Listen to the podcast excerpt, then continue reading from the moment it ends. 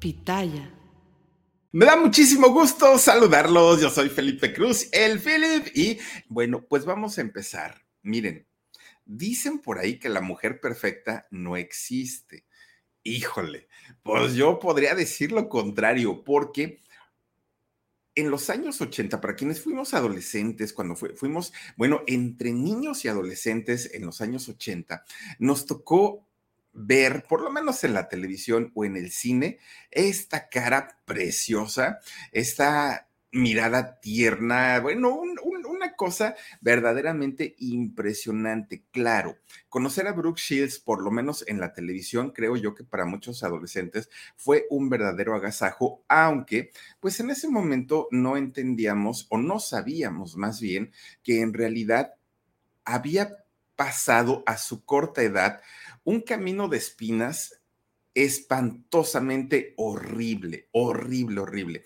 Esta muchachita tan bonita, a ver si nos regalas imágenes, este Omarcito. Oigan, esta muchacha tan, tan, tan bonita llamada Brooke Krista Camille Shields, que hoy ya no es precisamente una niña, pero sigue siendo muy joven, además sigue siendo mucho, mucho, muy bella.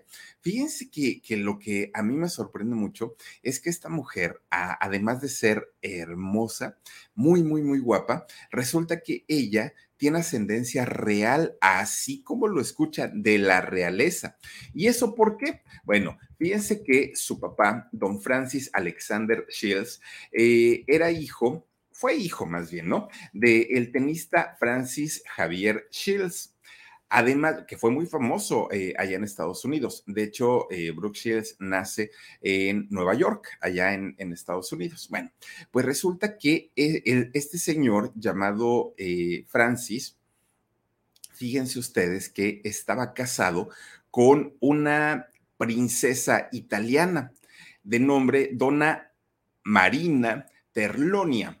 Y eh, pues dijo, ya el hecho de ser ahora sí que esposo de una princesa, pues miren, no, no cualquier cosa, ¿no? Y por parte de la familia paterna, toda la familia paterna, fueron de los primeros pobladores que llegaron a el estado de Virginia allá en Estados Unidos.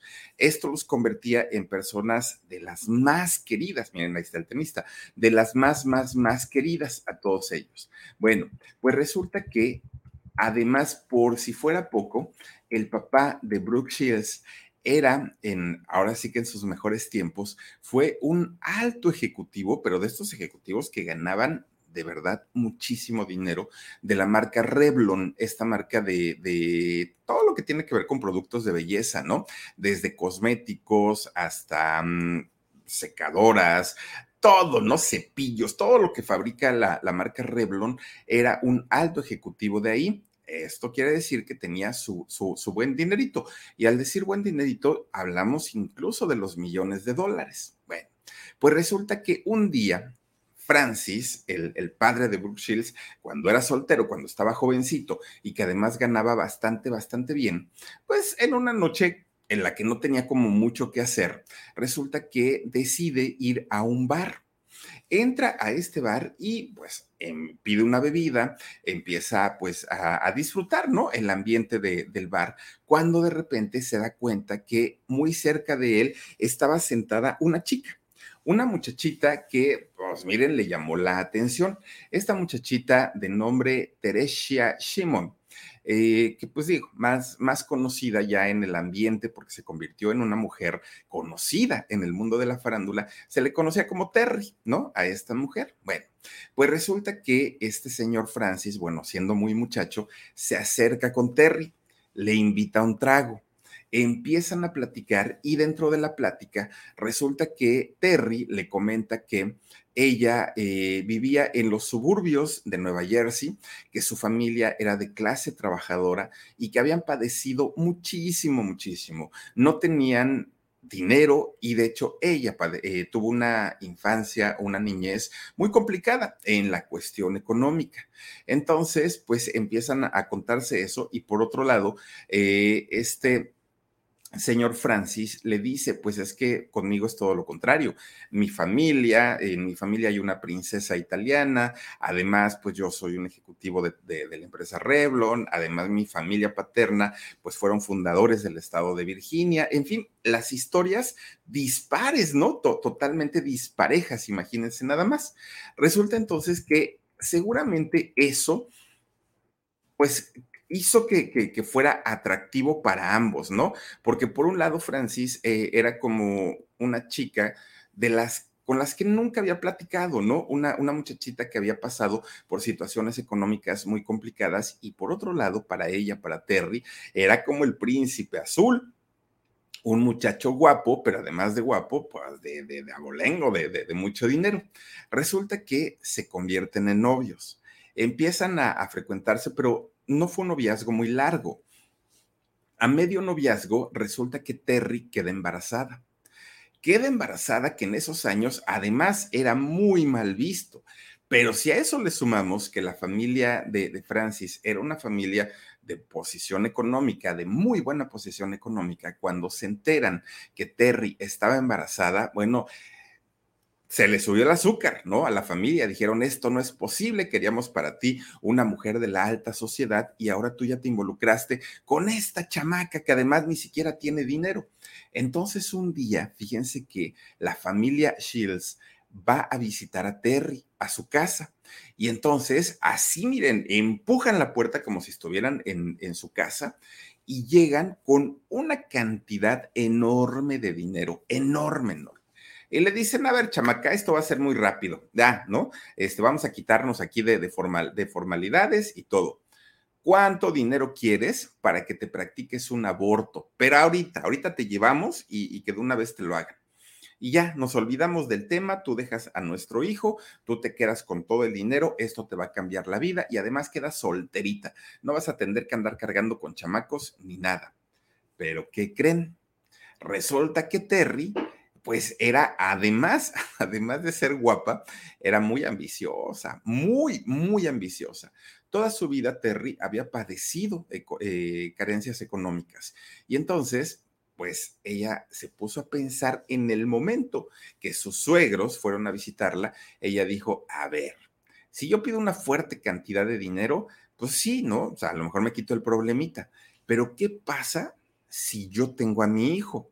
Si yo tengo a mi hijo, este señor va a quedar atado a mí de por vida y me va a tener que mantener a mí y va a tener que mantener a mi hijo. No, pues yo creo que me conviene más tenerlo, dijo Terry. Y entonces, pues manda por un tubo a los suegros y les dice, no me interesa su oferta, yo soy una mujer este, que, que, soy autosuficiente, puedo sacar a mi hijo adelante, lárguense de aquí y los corre a quienes iban a ser sus suegros. Bueno, Efectivamente, el embarazo avanza hasta que finalmente se convierte en mamá. Cuando se convierte en mamá, fíjense que ella, pues de alguna manera chantajeando a Francis, pues ya sabe, ¿no? Pues sí, yo ya voy a, yo ya voy a ser mamá, ya voy a tener a mi hijo sola, este, no importa que el mundo se me eche encima, no importa que tenga que trabajar 24 horas al día, pero yo puedo sacar a mi hija solita, no necesito nada de ti. Viendo eh, esta situación, Francis dice, ok, vamos a casarnos. No voy a dejarte como madre soltera y tampoco voy a dejar a un hijo sin padre. Se casaron. Resulta que, oigan, pues miren, no fue un matrimonio ni planeado, ni deseado, ni siquiera se amaban. Es, decir, fue poquito el tiempo que estuvieron como, novios, pero era más el compromiso, ¿no? De haberse convertido en padres. Obviamente ese matrimonio estaba condenado al fracaso. No duraron pues, más que meses, ¿no? No llegaron ni al año, imagínense ustedes. Bueno, pues resulta que nace y no fue niño, fue niña y qué niña una muchachita que desde chiquitita, oigan, pues nació con una estrellota enorme. una, pues dicen por ahí, ¿no? Que, que difícilmente eh, nacen así como, como estos niños que tienen estrella, que son bonitos, que lo tienen todo en la vida. Y esa era Brooke, ¿no? Eh, que así le ponen por, por nombre. Resulta que cuando este Terry veía a su hija, decía, esta niña me puede sacar de pobre porque pues, de que está bonita, está bonita. Eso no hay que, no hay que negarlo. Oigan, pues sí, en realidad sí, era una, una muchachita que estaba como destinada para ser artista, ¿saben? Es, es como de estas personas que uno ve en la calle y dice, uno, ay, debería de trabajar en televisión, se ve muy bien. Bueno, Terry sabía que la belleza de su hija iba a ser la llave para poder entrar al mundo del espectáculo, aunque Terry no tenía ni la menor idea, ni, ni cómo hacerle, ni pero ella decía, es tan bonita mi hija que seguramente la voy a poder eh, meter en algo que tenga que ver con la televisión o el cine. Resulta que Brooke cumple 11 meses de nacida, imagínense nada chiquita, chiquita, cuando tenía esa edad de 11 meses, ya andaba anunciando jabones en, comerciales para la televisión. Fíjense nada más, Ivory era una marca de jabones, no sé si exista todavía, pero esta marca la anunciaba la niña con solo 11 meses. Obviamente, pues no, no, no hablaba y no, no, no decía compren el jabón, ¿verdad? Pero pues era la imagen, salía como bebé Gerber, hagan de cuenta, ¿no? Imagínense, y conforme la niña siendo bebecita, iba creciendo, bueno, iba haciendo más cosas. No la dejaba descansar su mamá en ningún momento. La señora iba, se formaba los castings, mandaba las fotos, bueno, se movió Terry de una manera tremenda, tremenda, porque además con el primer pago que le dan por anunciar jabones, dijo, uy, si esto nos van a pagar cada que mi hija haga un anuncio, pero pues que haga un anuncio diario, dijo la señora, ¿no? Porque le iba bastante, bastante bien. Se esforzó muchísimo. Fíjense que hasta eso, si algo hay que reconocerle a Terry, es que sin conocer nada del medio, empezó a documentarse, empezó a aprender y supo vender muy, muy, muy bien la imagen de su hija. Ella, era la, la, encargada de conseguir los contratos para que no les faltara trabajo ni a ella ni, ni a su hija chiquita. Y obviamente de ahí comenzaron a, mantenerse, ¿no? Fíjense, era una manera de explotación infantil, de explotación laboral infantil abiertamente, porque tampoco Terry lo negaba, ni mucho menos. Ella estaba consciente de lo que estaba haciendo. Bueno, aún así, fíjense que Brooke, eh, que pasaba tiempo con su padre y tiempo con su mamá, no la pasaba tan mal con su mamá en aquellos primeros años de vida. ¿Por qué? Porque con la, señora era más liberal, digo, había sido una, una mujer que pues eh, pudo haber sido madre soltera solo porque su padre de Brooke decidió casarse con ella, ¿no? De otra manera, pues hubiera sido madre soltera. Tenía una vida un poco más relajada, el caso de, de Terry. Y cuando estaba con ella, quieran que no, pues no la pasaba tan mal. Pero cuando llegaba a la casa de Francis, de su padre, todo era distinto, todo, todo, todo. ¿Por qué? Pues porque era una casa en donde pues todo estaba como muy medido, muy, muy medido, ¿no? Se hablaban con mucho respeto eh, de, de, estas mesas para la hora de la comida, en donde ponían 20 cubiertos de un lado, 20 cubiertos del otro, el vaso para no sé qué, la copa para no sé cuánto, un plato encima del otro, bueno, de esas mesas elegantísimas, elegantísimas, y pues Brooke siendo chiquita se quedaba así como que, ¿y ahora qué? Y entonces eh, servidumbre por toda la casa, era mucho formalismo, para una pequeñita que cuando estaba con su mamá la cosa era distinta, la cosa cambiaba totalmente. Bueno, pues resulta, fíjense que eh, para aquel momento, Brooke ya tenía siete años y con siete años con todos los contratos que Terry, su madre, le había conseguido, bueno, Brooke era una chica muy conocida, muy, muy, muy, muy conocida, ¿no? Ya había anunciado cantidad y cantidad de productos, ya era una muchachita que la habían visto en televisión, en revistas, en periódicos, en todos lados. La carita bonita de, esta muchachita, anunciando obviamente cosas que tenían que ver con, con la niñez, ya era muy conocida, muy, muy, muy conocida pero así como iba creciendo la carrera de Brooke, así como iba haciéndose más famosa y ganando dinero, también la ambición de su mamá por generar más, por ganar más y por explotar más a su hija se iba haciendo más grande. Eh, entró en un, en una situación desmedida de querer ganar, ganar, ganar, ganar, generar, que dejó de importarle absolutamente todo. Fíjense ustedes que cuando Brooke Shields llega a la edad de nueve años, unas eh, personas de una editorial la buscan, buscan a Terry y entonces le ofrecen un contrato para que su hija posara en una revista Le dicen a Terry que eh, las fotos que le iban a tomar a Brooke las iba a, tomar un fotógrafo muy famoso y muy conocido de aquellos años, que era Gary Gross. Resulta que eh, Terry le, le explican, claro, de qué trataban estas fotografías. Brooke tenía nueve años y resulta que estas fotografías que fueron tomadas por este señor Gary Gross eran sin ropa. Brooke tenía que estar en un baño y entonces este señor le tomó fotografías en, de todos los ángulos posibles. Estas fotos fueron publicadas en una revista, en una revista que se llama o se llamaba, no lo sé, Sugar and Spice.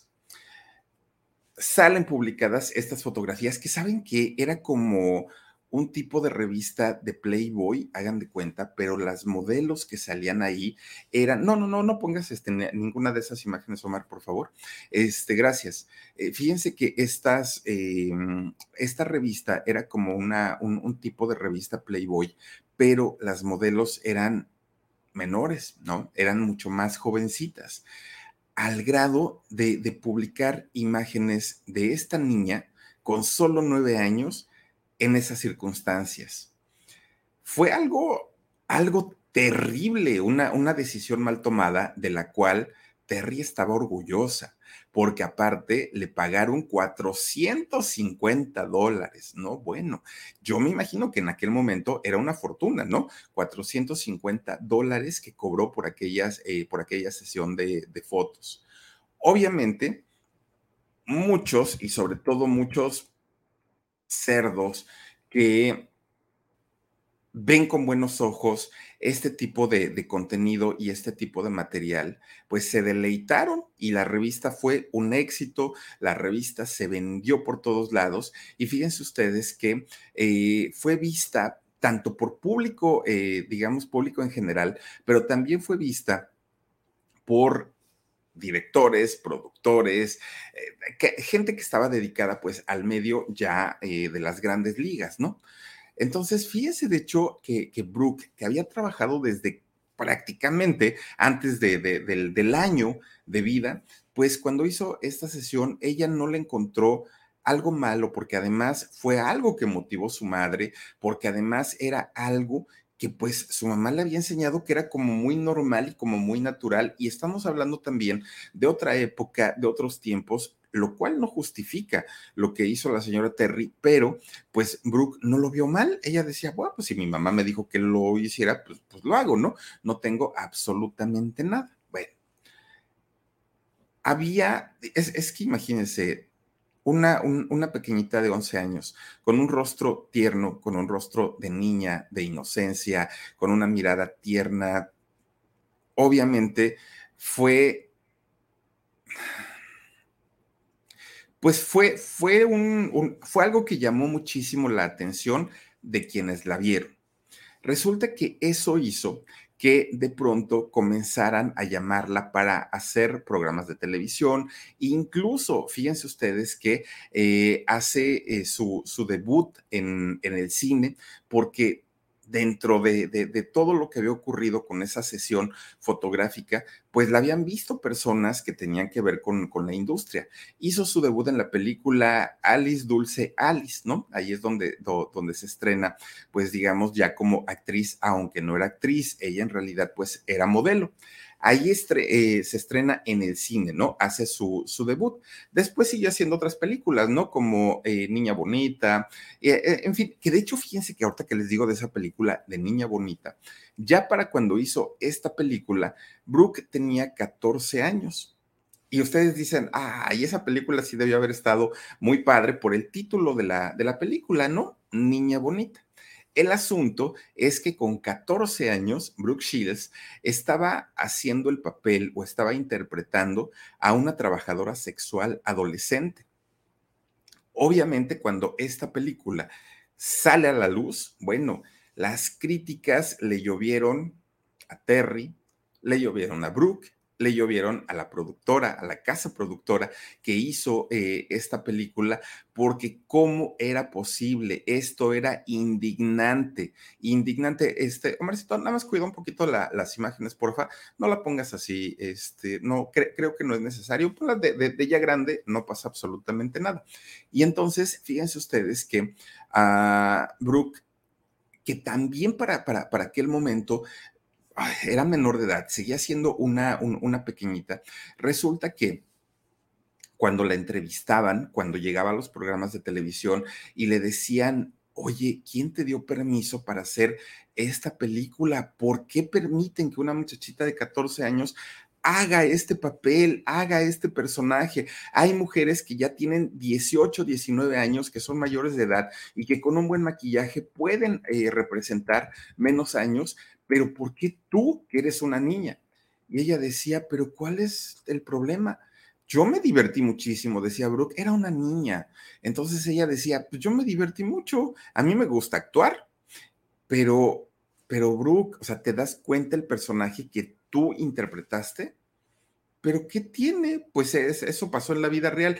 Eso no importa. Y, y, decían, es que Brooke incluso te llegaste a besar en esa película con hombres mayores que tú. Y dijo ella, pues sí, pero ¿y eso qué? Ahí estaba mi mamá. Es decir, Brooke estaba influenciada, manipulada, adiestrada, vayan ustedes a saber qué, por Terry, que le decía que eso era normal, que no pasaba nada, que era pues algo que hacían todas y todos, que cuál era el problema. Bueno, Brooke decía, total, yo le cumplí al público, al público le gustó, llenaron las salas de cine, ¿cuál es el problema? Bueno, lo, lo que quería Terry era lucrar con la imagen de su hija al mil por ciento, con su belleza. Quería dar a conocer a su hija con la gente más importante de la industria de Hollywood. Y así fue. Así fue porque Brooke siguió haciendo películas. Eh, muchas, miren, era, era tanta la, la, ambición de Terry que ya ni siquiera se, se preocupaba por revisar el guion, la historia, el, talento que iba a participar en las películas era lo de menos para Terry. Contrato firmado, contrato que le llegaba a sus manos a firmarlo. Ponte a ensayar, ponte a trabajar. Hay películas que hizo Brooke Shields en, en, aquella temporada que ni siquiera son recordadas ya o que en muchas ocasiones ni siquiera su nombre aparecía como, como parte del elenco. Todo, todo, todo por, eh, pues, la ambición de que trabajara y generara dinero. Esa era la mayor preocupación. Fíjense ustedes que cuando llega la, década de los años 80, la vida de Brooke iba a cambiar radicalmente. ¿Por qué? Porque resulta que le ofrecen a Terry un, un papel para hacer una película, pero no como, como actriz de reparto, no, iba a ser un protagónico Obviamente el pago iba a ser muy bueno y la historia era una historia increíble, tanto que marcó a una generación, la Laguna Azul. La Laguna Azul y su isla desierta y el despertar sexual de un adolescente, ¿sí? Nuevamente, Terry estaba lucrando con el asunto sexual, con el asunto carnal de su propia hija. Esta película que muchos recordamos, en donde Brooke Shields sale con Christopher Atkins, eh, pues se convierte en un exitazo de taquilla indiscutiblemente sí. Eh, de hecho, en esta película es en donde Brooke Shields se convierte, creo yo, en, en el crush de todos los adolescentes de, aquel momento, ¿no? Todos los ochenteros, bueno, las chicas suspiraban con el rubio y los chicos, eh, pues, con, con ¿no? Pero fíjense ustedes que, aunque en aquel momento a la gran mayoría de nosotros nos parecía algo muy normal, muy tierno, muy bello, ay, miren nada más, qué bonitos, ¿no? En realidad, lo que ocurrió en esa película es que erotizaban la imagen de dos adolescentes.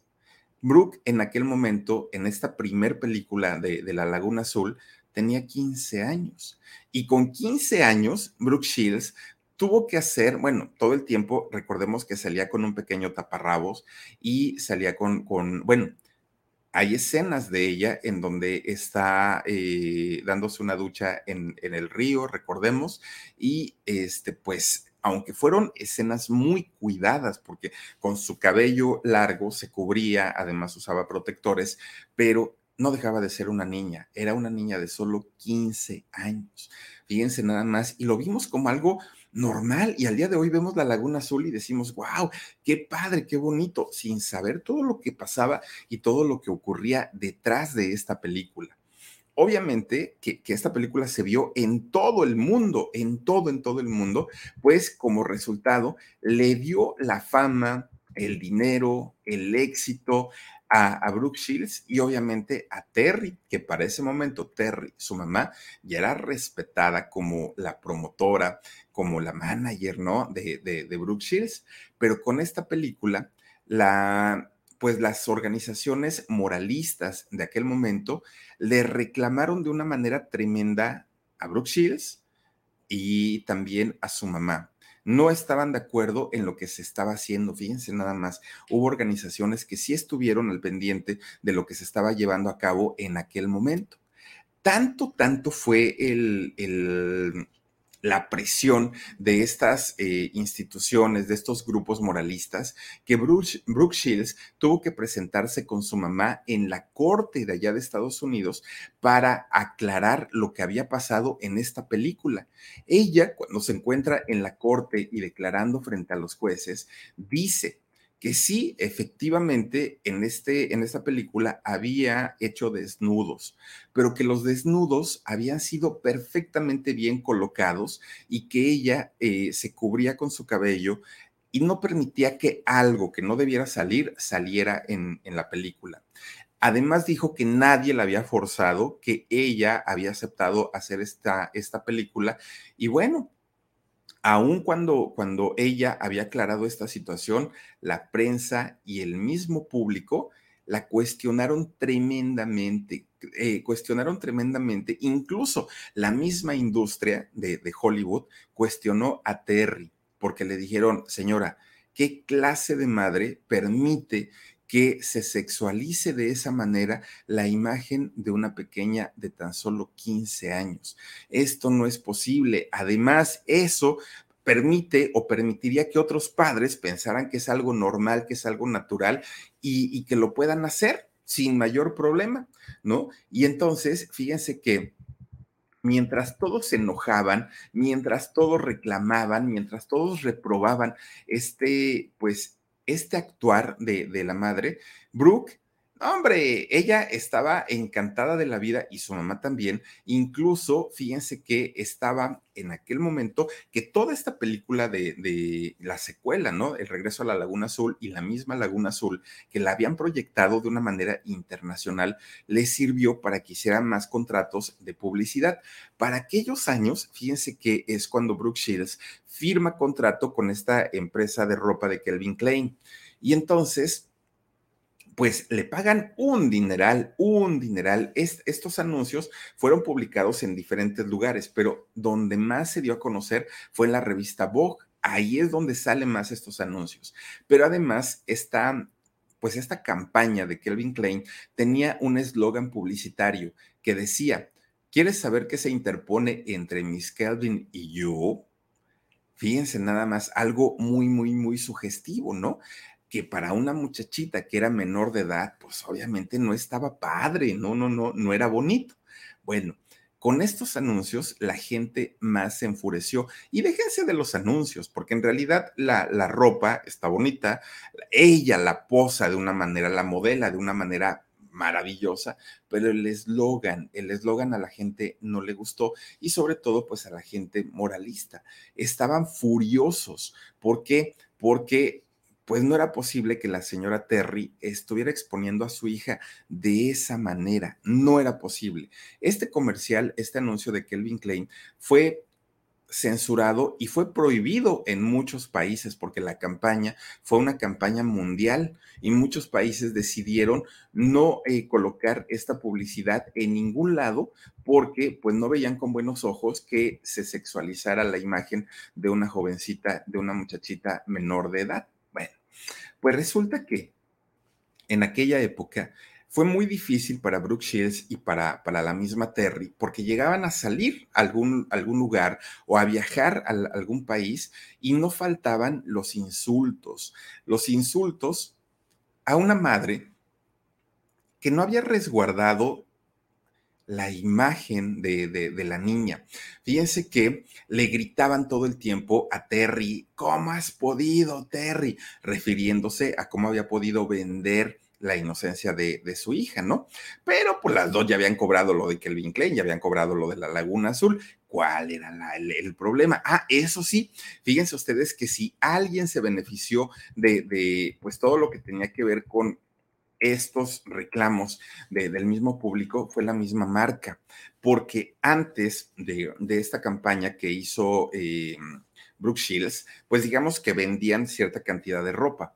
Pero después de que se anunciaba, eh, bueno, de que salieron los anuncios con la imagen de Brooke Shields, la marca triplicó sus ventas las ventas crecieron un 300%. No, hombre, pues imagínense, pues así decían a mí por mí que me critiquen, ¿cuál es el problema? Bueno, Brooke Shields y su mamá estaban felices. Estaban felices porque pues les estaba yendo muy bien. No veían, obviamente estando metida Brooke y estando influenciada por su mamá, ella no entendía lo que en realidad vivía, ¿no? Lo que estaba pasando. Resulta que doña Terry ganando un dineral, ya, ya eh, convertida en un personaje muy importante del mundo de, las, del modelaje y de lo artístico, resulta que cada que podía se iba a celebrar con sus amigos, con sus amigas, se iba a los bares, estaba en restaurantes, tomando buenos vinos, bueno, se la pachangueó bien bonito, ¿no? Doña Terry. Hasta que de repente, pues estas fiestas comienzan a ser tan continuas que cuando se dio cuenta, doña Terry, hombre, pues ya se nos había vuelto alcohólica. Estaba más metida en el alcoholismo que nada. Doña Terry ya no podía vivir sin el alcohol.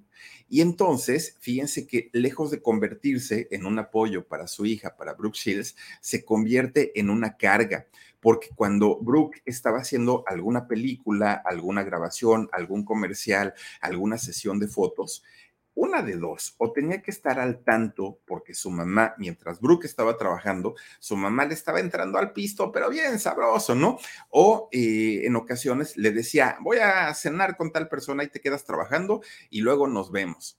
Y resulta que Brooke, cuando terminaba de trabajar, decía, ah, caramba, ¿y mi mamá dónde está? Ah, pues dice que se fue a tal bar. Bueno, llegaba por ella, Brooke Shields no, hombre, pues la señora ya estaba tirada ahí en, y fíjense, no en el piso de los bares, de las cantinas, de los restaurantes, y decían, ay, señorita Brooke, qué bueno que llegó por su mamá. Miren, nomás no la podíamos ni controlar.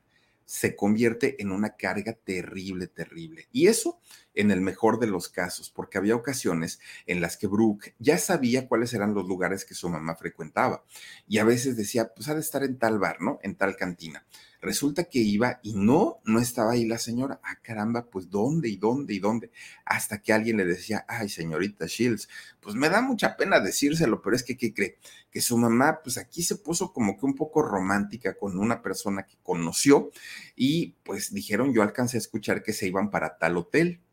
Ahí tienen a Brooke Shields yendo al hotel y efectivamente llegaba al hotel, preguntaba por la señora y sí, pues ya estaba la señora en un encerrón, ¿no? En un encerrón romántico con alguna conquista. Muchas de estas conquistas de la señora eran hombres que había conocido en el momento, algunos otros que tenían que ver con la industria, en fin, y, y fue muy difícil para Brooke porque además la criticaban por lo que Terry había hecho con ella, pero lo que ahora ella misma, Terry, estaba haciendo contra ella misma. Fíjense que todavía, todavía en, en, aquel momento, había ocasiones en las que Brooke llegaba a algún hotel buscando a su mamá y la encontraba, pues sí, metida entre las sábanas, ¿no? Y entonces Terry, lejos de, avergonzarse y de, ay, hija, ¿cómo crees que me viste en esta situación? Perdón, ¿no? Ya voy. Ay, no.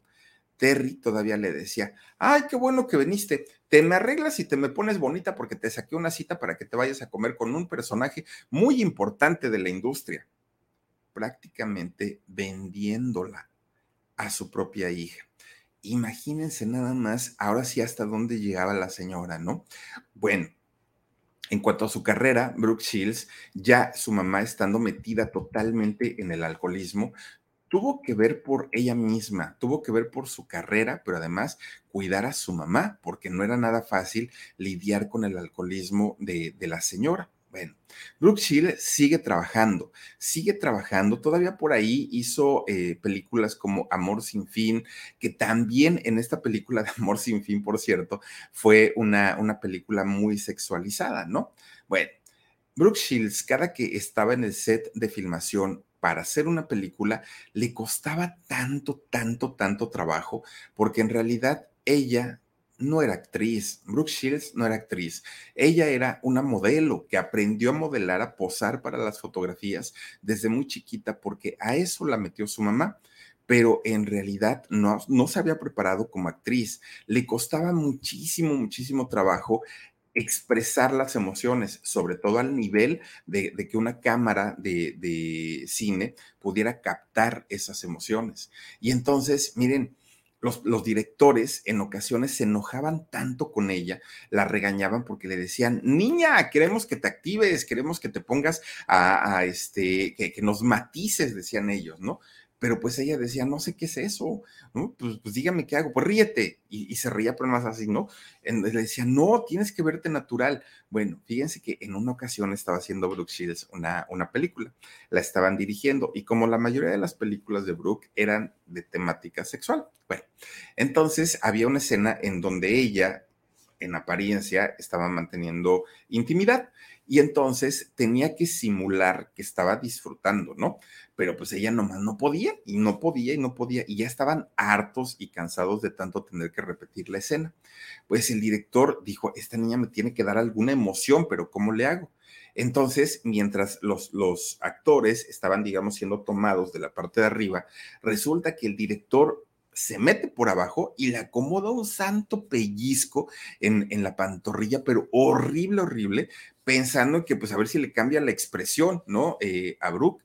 Y sí, le cambió la expresión, pero de dolor y no pudo sacar esa, eh, esa toma porque pues no, no, no, no sabía actuar. Sin embargo, era tan bonita, tan, tan, tan bonita, que al público pues realmente no importaba, ¿no? Era como decir, bueno, no importa, o sea, si hace lo que hace, está bien, a final de cuentas, pues lo que venimos es admirar su, su belleza más que su talento. Bueno, pues resulta que a pesar de no ser una actriz, ella como eh, actriz estaba en los cuernos de la luna.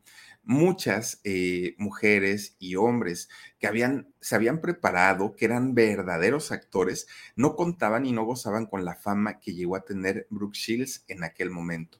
Pero fíjense ustedes que esta fama que, que, llegó a tener y esta cantidad de trabajo que llegó a tener, pues también le representó un peligro porque resulta que cuando ella estaba en, la parte más alta de, su carrera y que le iba bastante, bastante bien, resulta que de repente le dicen, oye, fíjate que hay un eh, fotógrafo, un artista, no fotógrafo, un artista que quiere reeditar las fotos que te hicieron cuando tenías nueve años.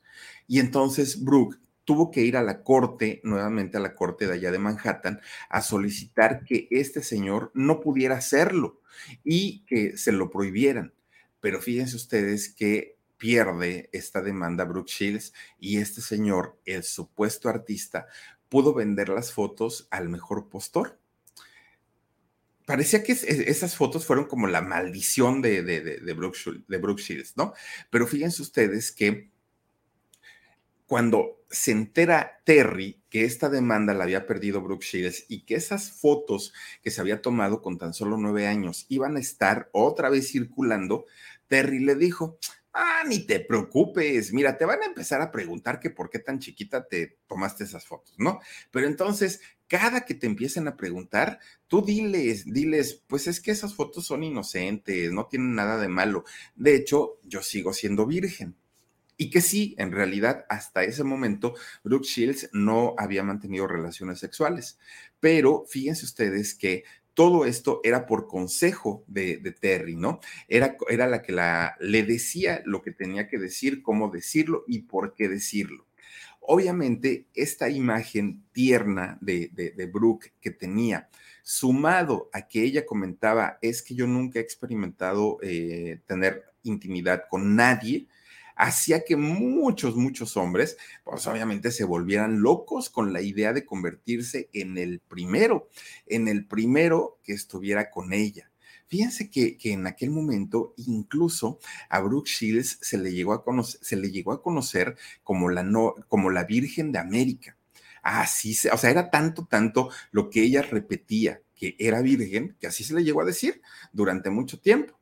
Bueno, pues resulta que Brooke, con esta imagen tan tierna, la invitan un día al show de los Muppets, ¿no? Porque decían, no, pues es que esta niña es la inocencia total y qué mala onda que su mamá, pues obviamente la haya obligado a hacer todos estos trabajos, pero por otro lado, qué padre que ella se mantenga pura hasta aquel momento. Bueno, pues resulta que imagínense ustedes Brooke Shields, que estaba tan jovencita, que era una adolescente, pero que ya había trabajado tanto, tanto, tanto, que ya quería retirarse. Ella dijo, ay, no, ya no quiero seguir trabajando porque pues, la cosa no está como, como, muy bonita, ¿no?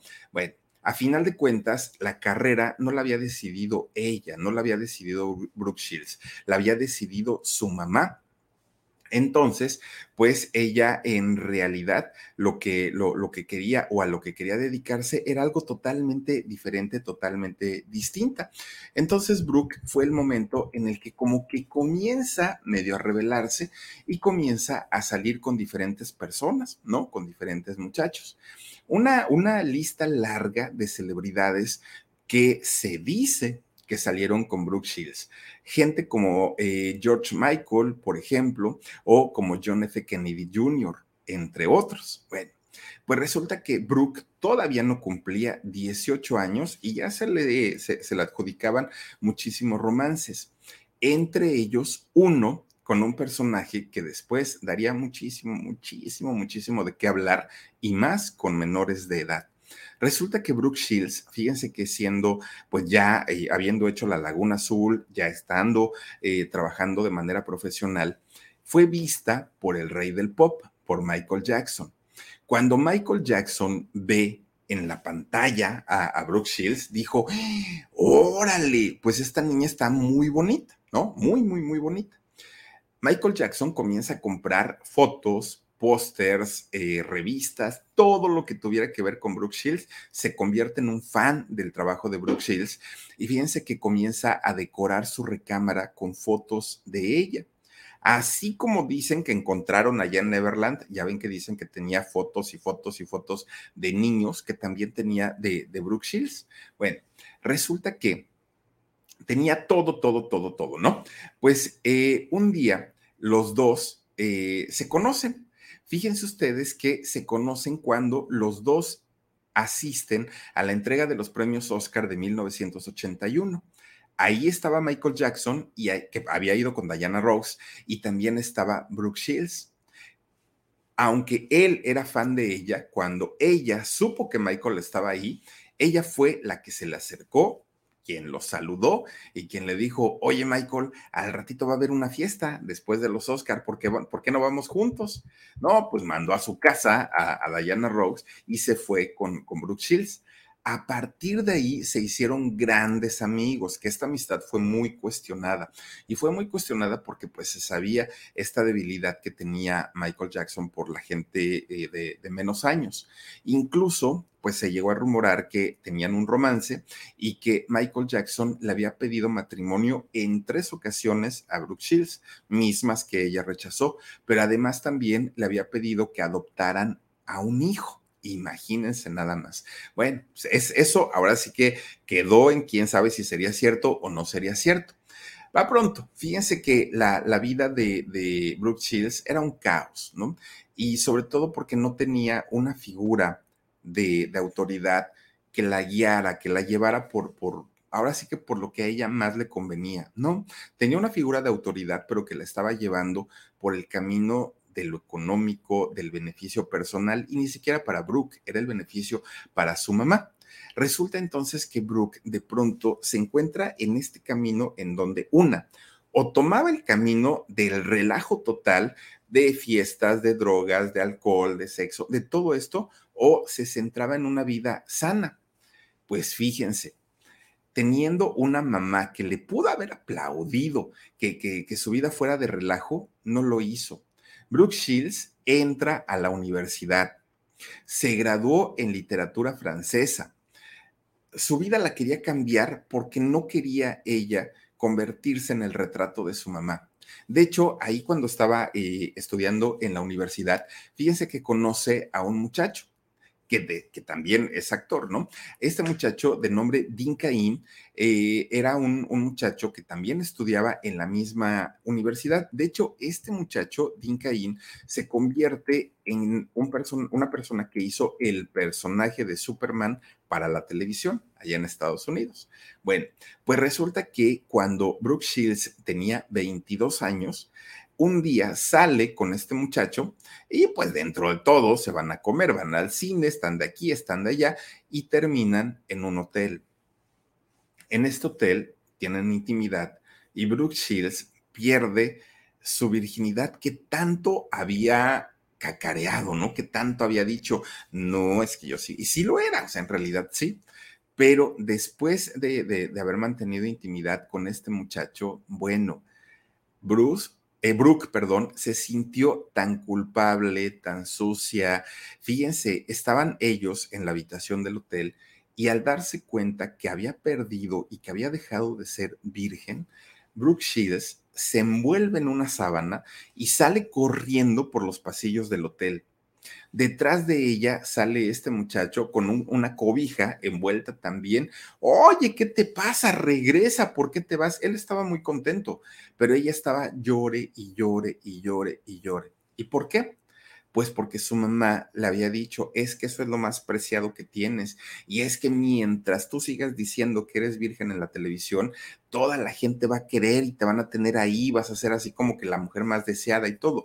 Y ahora que ya no lo era, sentía que se había fallado a ella, que le había fallado a su mamá, que ya no iba a tener trabajo. Bueno, estaba convertida en un mar de llantos, esta, en un mar de llanto esta pobre mujer.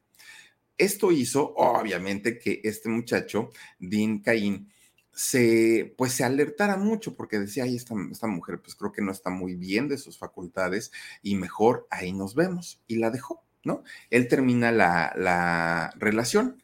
Bueno, pues resulta que Brooke Shields, después de esto, yo creo que ella misma se, se bloqueó después de, de, haber perdido su, su virginidad y después de haber sentido ese, pues esa culpa, ¿no? Tan grande por esta situación, fíjense que comienza a trabajar, ya eran finales de los años 80, ya casi empezaban los 90, y resulta que comienza a trabajar en películas de poca calidad, en películas de bajo presupuesto, muy malas, muy, muy, muy malas. Era como una manera de castigarse, de sabotear su carrera, vayan ustedes a saber qué, pero eh, también se entrega a varios romances varios romances. Y cuando la llegaban a entrevistar, fíjense que a pesar de, de todo lo que había pasado con su mamá, cada que le preguntaban, Brooke la defendía y decía que su mamá era la mujer más cercana a ella, que gracias a su mamá había hecho una carrera, que no tenía nada que reclamarle. Bueno, una cosa que pues no, no, no, no se podía entender. Mientras Brooke estaba pasando por esta, por, por esta etapa en la que no estaba haciendo películas interesantes, Terry había, había agarrado conciencia, había tomado conciencia de lo que estaba pasando con el alcoholismo en su vida. Fíjense que comienza a tomar tratamientos para, para dejar la bebida, ¿no? Ella intentó hacerlo. Bueno, pero por ahí de 1993, mientras todo esto pasaba, resulta que eh, Brooke Shields conoce a un muchacho, pues que le movió, porque lo vio y dijo, a ah, caramba, este muchacho, pues como que está muy guapo.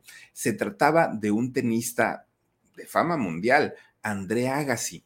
Fíjense que André, este, eh, este tenista, pues muy, muy, muy famoso, Cuando la, cuando la vio, él sabía perfectamente quién era ella. Cuando la vio, dijo, es más bonita de lo que se ve en persona. Y cuando ella lo vio, que también lo conocía, pues también dijo, órale, este muchacho, pues como que tiene lo suyo. Se enamoraron e iniciaron una relación. Vean qué bonitos se ven, ¿no? Muy, muy, muy bonitos. Bueno, inician una relación, pero ellos se conocen porque un amigo eh, de, ambos, un amigo en común, se los se presenta, ¿no? Se los presenta. Pero resulta que apenas se conocieron y Brooke Shields tiene que ir a, filmar una película a Sudáfrica. Entonces, que en ese momento no había celulares, no había tanta tecnología como ahora, ¿no? No, no habían las videollamadas. Entonces, fíjense ustedes que esta película que se llamó Nacidos para la Libertad, la hizo Brooke Shields allá en Sudáfrica. Entonces, para comunicarse, eh, ellos dos, los novios, se comunicaban por fax porque les salía más barato. Si hay alguien que sea de la nueva ola, ¿no? Que, que, no entienda qué es un fax, fíjense que hace muchos años existía un aparato que era un teléfono grandote, que parecía como, pues, no sé, como, como una, una impresora, hagan de cuenta. Y ah, tenía un rollito de papel.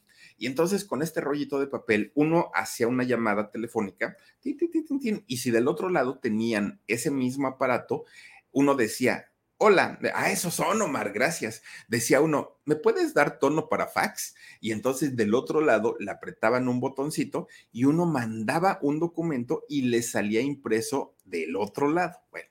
Pues resulta que con estos aparatos se, mantuvieron en contacto Andrea Agassi y Brooke Shields durante el tiempo que ella estuvo trabajando allá en, en Sudáfrica. Bueno, se faxeaban todo el tiempo, ¿no? Así como ahora decimos, me, este, mensajeo, no, nos escribimos por, por, nos whatsappeamos, antes era, nos faxeábamos. Bueno, pues se faxeaban todo el tiempo ellos, ¿no? Se mandaban sus notas, sus cartitas y la, la relación de noviazgo, en lugar de, de, por la distancia, enfriarse, no, no, no, no, todo lo contrario, se hablaban de todo, se contaban todo, incluso Andrea Gassi le dice a Brooke Shields, oye, tengo que confesarte algo de chin, va a salir con que es casado, con que tiene... Y Andrea Gassi le dice, pues es que mira, muchas chicas dicen que soy guapo. No, pues sí, sí lo eres, dijo Brooke Shields. Pues sí, pero lo que no saben es que estoy calvo. Y ya ves que traigo mi pelito y todo, pues es peluquín, no, no, yo no tengo cabello. Pero Brooke ya estaba tan enamorada de él que le dijo, ¿y eso qué? ¿Cuál es el problema? Yo así me aviento el tiro, ¿no? No pasa absolutamente nada. Ya estaba muy enamorada. Bueno, resulta que cuando ya se ven, Brooke Shields se da cuenta que Andrea Agassi era el tipo más celoso y posesivo que había conocido. Bueno, tener como novia a Brooke Shields, supongo que no es, eh, no era algo fácil, pero este señor se pasaba de listo. Bueno, imagínense, ya ven que estuvo en Friends, ¿no? Este, Brooke Shields. Bueno, ahí hubo una escena en donde Brooke Shields eh, tenía un romance con, con un muchachito y resulta que pues hubo una escena romántica. Andrea Agassi ese día fue a recoger a Brooke Shields. Bueno, no les quiero contar, le hizo el papelón de su vida, ¿no? Empezó a, bueno, a manotear, a gritar, a insultar, porque pues ah, es, esta escena justamente fue la que detonó un bronco, no, no, no, no, no, no, en la pareja que cuando Andrea Agassi llega a su casa con Brooke Shields, entra a su cuarto donde tenía todos sus trofeos, donde tenía todas sus copas y todo, y empieza a tirarlas, a aventarlas. Había unas que eran de cristal, se rompieron. Bueno, hizo ahí un escándalo, pero bueno, tremendo, tremendo.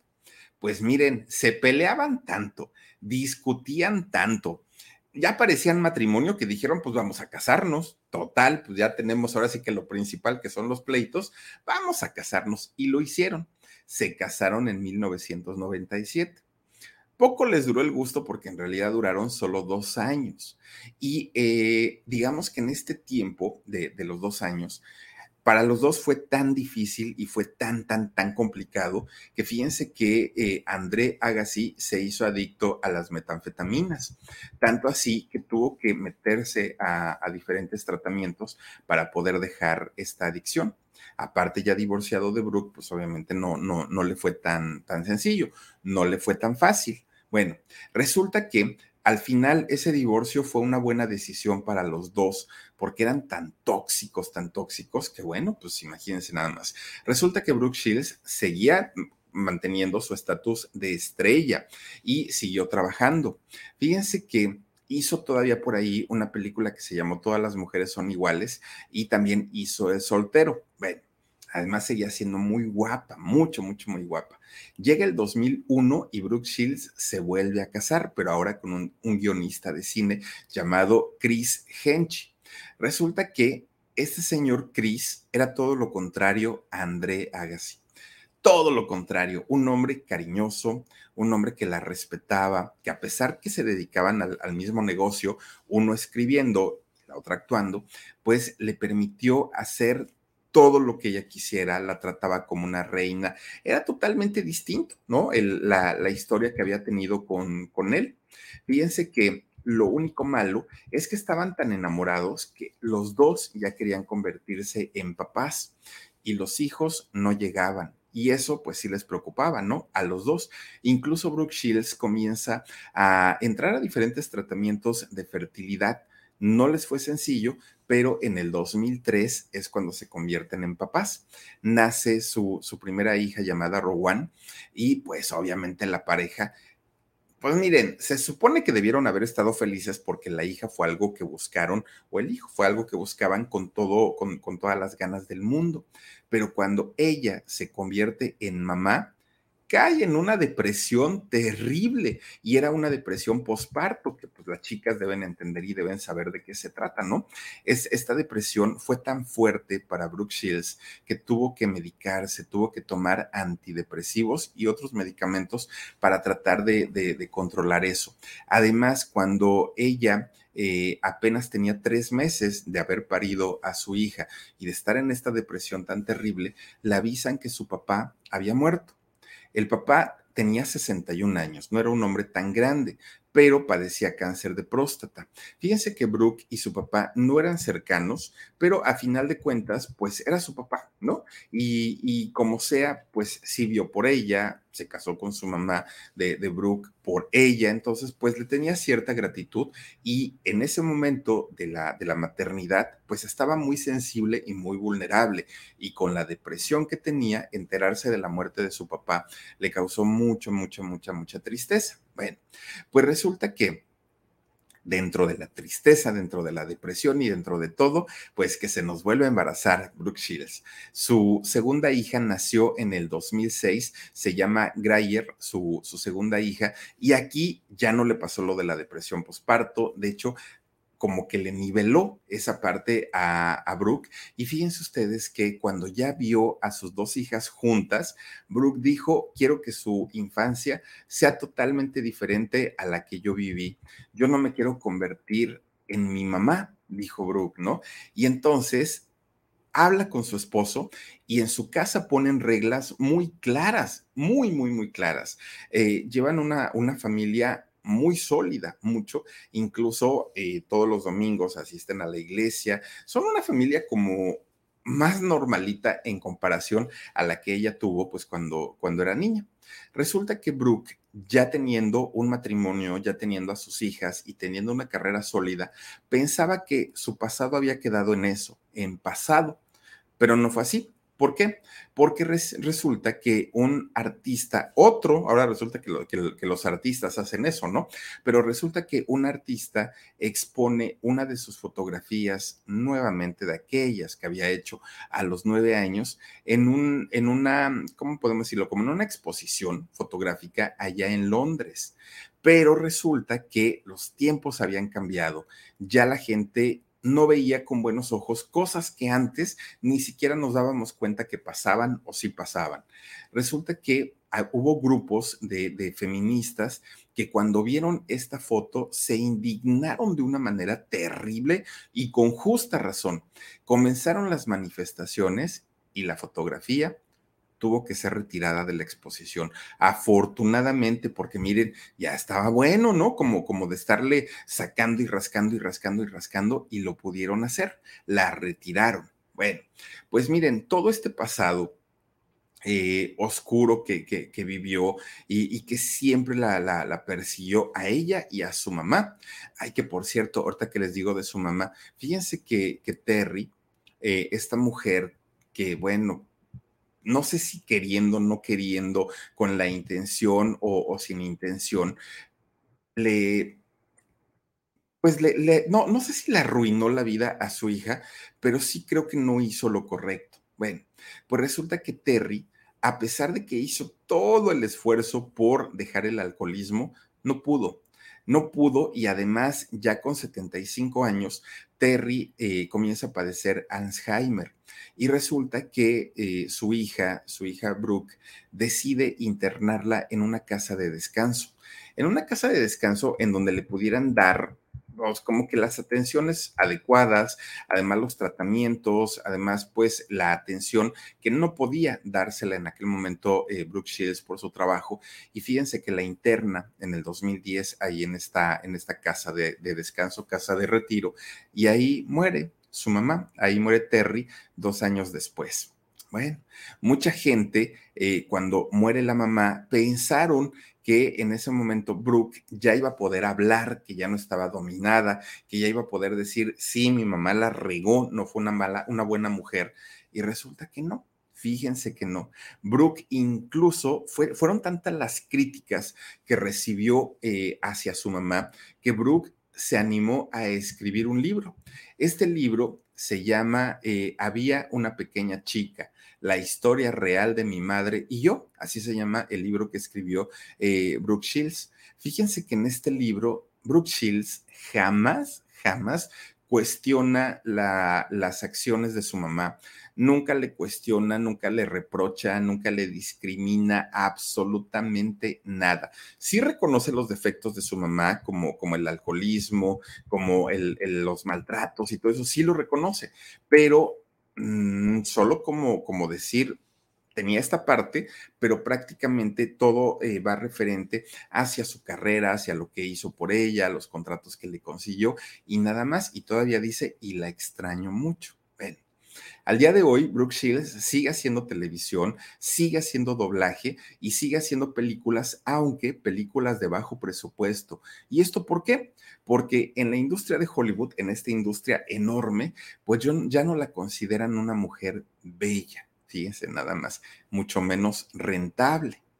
Y eso que solo tiene 57 años, fíjense nada más, que si no, bueno, Ahora, donde sí eh, trabajó, fíjense que todavía en el 2021, Brooke Shields hizo una película para Netflix, ahí sí, que se llama El Castillo de Navidad, un castillo para Navidad, algo de Navidad se llama esa, esa película, y le fue bien ¿eh? a, a Brooke Shields, pero resulta que ese mismo 2021 que Brooke Shields hizo esta película navideña, fue, al gimnasio, en donde se, pues, entrenaba ella todos los días. Y, ay, miren, ahí está la película de Navidad. Y resulta que cuando estaba haciendo ejercicio, Brooke Shields se cae. Cuando ella se cae, cae tan fuerte y tan mal que se fractura el fémur y se lastima la cadera. Le tuvieron que poner, de hecho, barras metálicas en, en la parte de la espalda, de la cadera, y le costó muchísimo trabajo recuperarse la llevan al hospital, obviamente, para ponerle y hacerle esa cirugía que necesitaba. Pues resulta que estando en el hospital, le ponen en el brazo una, pues, ¿cómo le llaman? La canalizan, pues, para a través de esta, eh, de, esta aguja que, les ponen, pasarle todo el medicamento que ella requería. Y resulta que esta parte en donde entraba la, la aguja se le infectó y se puso muy mal, muy, muy, muy, muy mal. Bueno, Tardó mucho tiempo para recuperarse, pero al fin lo logró. Fíjense que sí, sí logra salir de, este problema, pero fueron momentos de mucha, mucha, mucha angustia lo que, lo que ella vivió, ¿no? En, esa, en esa situación. Bueno, pues ella cuando estuvo hospitalizada, cuando vio pues que su vida sí, sí pudo haber cambiado tremendamente, vio lo, lo, frágil, ¿no? Que puede llegar a ser la vida de las personas, le ofrecen hacer un documental y ella acepta. Un documental de su vida al 100%. Se llama Niña Bonita Brooke Shields, este documental, que de hecho apenas se estrenó el, en abril pasado. Pues miren, mucha gente decía, qué bueno, Brooke, que te vas a animar a hacer el, documental, pero ahora sí platícanos todo lo que pasó con tu mamá. Pues no lo hace, ¿no? Les anticipo que no lo hace, tampoco le echa eh, tierra a su mamá y eh, pues ella siempre se, expresa muy bien de, de, la señora. Ahora, lo que sí es novedad y que cuenta a detalle en este documental es que no sabíamos porque durante todas las pláticas que ha dado, las entrevistas que ha dado, lo que ha escrito, nunca había mencionado esto pero resulta que cuando ella tenía tan solo 20 años, alguien de la industria le dijo, oye Brooke, ¿te gustaría hacer una carrera mundial, una carrera internacional que nunca te, te, vaya mal en la vida? Y Brooke dijo, sí, claro que me gustaría. Bueno, pues te invito a comer y ahí platicamos se van a comer, empiezan a platicar y pues se les hace tarde, horas y horas y horas platicando. Resulta que eh, le dice este señor, oye, ¿sabes qué? Yo estoy en tal hotel, ¿no? ¿Por qué no vamos? Y ahí seguimos platicando, porque mira, nada más ya nos agarró la noche. Y ella le dijo que sí, se van al hotel. Llegando al hotel, Brooke Shields, que no, que no es un motel, ¿eh? era, un hotel, ¿no? Tal, cual. Entonces, llegando al hotel, eh, pues se sientan a platicar, pero de repente este hombre le dice, espérame tantito, ¿está bien? Se va, ¿no? El, el hombre. Y cuando regresa, ah, no, pues el muy puerco regresa sin ropa. Y en ese momento se abalanza sobre Brooke Shields. Sí, comete lo que, pues, esta infamia tan grande, que no importa si es a alguien de pocos años, de muchos años, no deja de ser una porquería y no deja de ser un, un abuso tal cual. La lastimó, Fíjense que cuando Brooke Shields cuenta en su documental esta historia, a uno se le hace un nudo en la garganta porque lo cuenta con lágrimas en sus ojos. Se da uno cuenta que no es una historia, que no es un invento, que le duele todavía lo que le ocurrió hace más de 30 años a esta pobrecita muchacha. Y, y bueno, algo que además no se vale y que no se debería de repetir nunca. Brooke Shields en los años 80 fue una de las mujeres más bellas y famosas de todo, de todo el mundo. Brooke Shields era de las mujeres a las que lugar de moda que ella visitaba la recibían con honores, con fanfarrias. Lugares como el Estudio 54, por ejemplo, bueno, Brooke Shields era ahí la, la, sensación. Además, se dio el lujo de decir, yo fui amiga cercanicísima de Michael Jackson y cuando él murió fue de las primeras en estar ahí, dio unas palabras frente al féretro de, de, Michael Jackson. El rostro de Brooke Shields salía en todas las portadas de las revistas más afamadas, más aclamadas, de más prestigio.